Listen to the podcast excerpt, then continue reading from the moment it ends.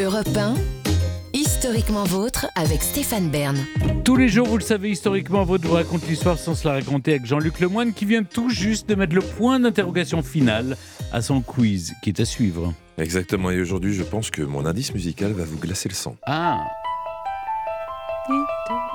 C'est un truc de. de hmm, Ah, c'est pas, C'est- parle de crime. c'est pas Ah, avec. Dustin Hoffman, là où ils sont dans une euh, assaillis dans une baraque, non pardon. Ah, c'est fort ça. Mais c'est pas du tout ça. Visiblement, vous aimez pas les films Mais d'horreur. non, c'est pas le, le Seigneur des Agneaux. Non, les- non. le Silence des Agneaux, c'est pas ça, non c'est. L'exorciste. Ex- Ah, c'est Ah, l'exorciste, à quelle Le problème, c'est que Ah, Stéphane, quand, au bout d'un moment, il trouve comme ça, miraculeusement, Vous avez. je sens qu'il a une oreillette. Non, mais Ah, si. on l'a tous. Ouais. Mais si vous on l'a voulez, tous. Non, les- on l'a pas tous. On a tous une oreillette, mais en même temps, vous savez, tout d'un coup, l'inspiration Oui, vient. Oui, bien oui, sûr. c'est ça. Et là, je vais vous parler de l'exorciste de Strasbourg. Ah Moi, je préfère l'exorciste de Francfort. Exactement, on est d'accord. Non, non, je vais vous parler de ce film mythique de William Friedkin. Ah, vous Elle- n'avez pas elle l'avait pas, elle Ah, l'avait pas. c'est- Si, si, elle est très très bonne. Ah oui. Merci. Ah, Elle est très bonne. Merci. Merci beaucoup. C'est pas vous, c'est Stéphane. Ne vous battez pas. Avant cet affrontement, je lui laisse la parole. C'est Clémentine Portier-Kaltenbach qui nous raconte des histoires dont elle seule a le secret. dans l'intimité de l'histoire. Aujourd'hui, Clémentine, on reste dans la peinture avec un peintre qui maniait aussi bien les pinceaux que l'archer et a laissé son nom à une expression Ingres et son violon. Mais avouez que c'est quand même extraordinaire hein, d'avoir pu briller à ce point dans, dans ces deux arts majeurs. Et en fait, c'est le père d'Ingres, qui était sculpteur et musicien, qui lui a enseigné en même temps le dessin et le violon. Et toute heure qui n'était pas consacrée à la peinture était consacrée à la musique. Et c'est d'ailleurs grâce à la musique euh, qu'Ingres a pu gagner un peu d'argent pour payer ses cours à l'école des beaux-arts de Toulouse. Et à cette époque, il intègre, alors qu'il est déjà euh, peintre, hein, il intègre pendant deux ans l'orchestre du Capitole en qualité de second violon.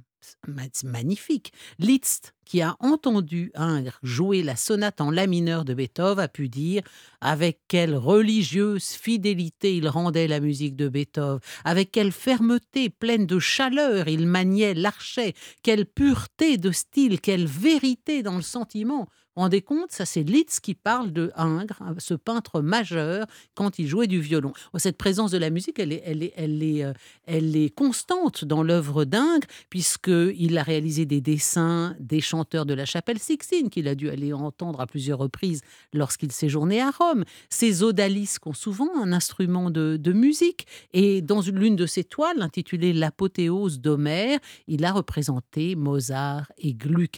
Et lui-même disait qu'à côté de la peinture, le violon était l'art divin qui embaumait sa vie. Le violon est l'art divin qui embaume ma vie. C'est pas joli ça. Et précisément, alors venons-en à ce fameux violon d'Inde. Est-ce qu'il existe ce violon? Et où est-il? Eh ben oui, il existe tout à fait. Et vous pouvez aller le voir dès à présent au musée Ingres Bourdelle de Montauban. Stéphane, vous y avez déjà été, j'imagine, pour me... Mm. Vous saviez très bien que c'était là-bas. Bon, Montauban étant la ville natale du peintre, il y naît le 29 août 1780. Alors, on sait qu'Ingres a possédé plusieurs violons d'Ingres. Bon, mais le musée de Montauban possède le seul dont l'appartenance à l'artiste est absolument certaine, puisque c'est lui, c'est Ingres en personne, qui a souhaité le léguer, ainsi que son étui et ses deux archets. Ce violon d'Ingres, il a été étudié de fond en comble par le laboratoire de la Cité de la musique à Paris. Alors c'est un instrument assez particulier à plus d'un titre. D'abord parce que c'est un instrument anonyme et on ignore tout du luthier. Hmm. Et ensuite, c'est un instrument composite. Il a été constitué d'éléments pro- provenant de différents violons. C'est un mélange de, de violon italien, violon français du 18e, et le tout totalement restauré au 19e.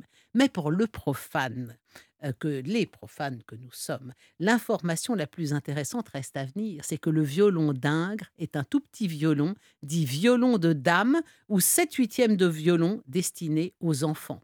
Pourquoi est-ce que c'était le violon favori d'Ingres, ce tout petit violon d'enfant? Eh bien, parce qu'Ingres lui-même était assez petit, il mesurait 1m53. Donc, Ah le, non, Ouais. vraiment? Donc, le violon d'Ingres est un violon d'enfant. C'est pas beau, ça? Ça vaut la peine ça. d'aller à Ah oui, Montauban. ah oui. Alors, Ingres a, a laissé, d'autant qu'il a laissé à sa ville natale, c'est toute, quasiment toute, euh, toute, une, toute son œuvre, en tout cas des 4507 dessins de sa main, ce qui est absolument unique et exceptionnel, parce que rappelons qu'Ingres fut l'un des plus grands dessinateurs de tous les temps, à l'instar d'un Léonard de Vinci ou d'un Raphaël. Donc vous pouvez voir ces, ces dessins à Montauban, vous pouvez voir des tableaux et d'autres objets de collection, par exemple son, son fauteuil préféré, un gros fauteuil jaune Second Empire dans lequel il devait de temps en temps s'accorder un peu de repos, euh, une très belle coupe qui lui fut offerte par ses élèves lorsqu'il fut nommé directeur de la Villa Médicis en 1825 et qu'il dut une nouvelle fois quitter Paris pour Rome. Et puis avec le, violon tout de même, hein, parce qu'on parle de s'en mêler les pinceaux, là je vous ai plutôt par- parlé archer, mais la pièce la plus remarquable du musée est probablement le meuble à couleur méticuleusement rangé. On y voit pinceaux, brosses et chiffons de l'artiste. Les tiroirs abritent encore des objets et différents produits, dont des sachets de poudre de Garance que l'artiste utilisait pour lui-même ses rouges. Alors quand il était second violon à Toulouse, Ingres avait été très marqué par le concerto numéro 22 en la mineur de Viotti. Il avait souhaité, avant de mourir et entendre cette mélodie qu'il avait tant aimée, eh bien, il meurt en pleine gloire le 14 janvier 1867. On ne sait si on lui joua vraiment ce concerto de Viotti avant sa mort, mais une chose est sûre, ce jour-là, toutes les muses réunies devaient être à son chevet. C'est beau, vous parlez comme Clémentine Portier-Kaltenbach. Merci beaucoup Clémentine.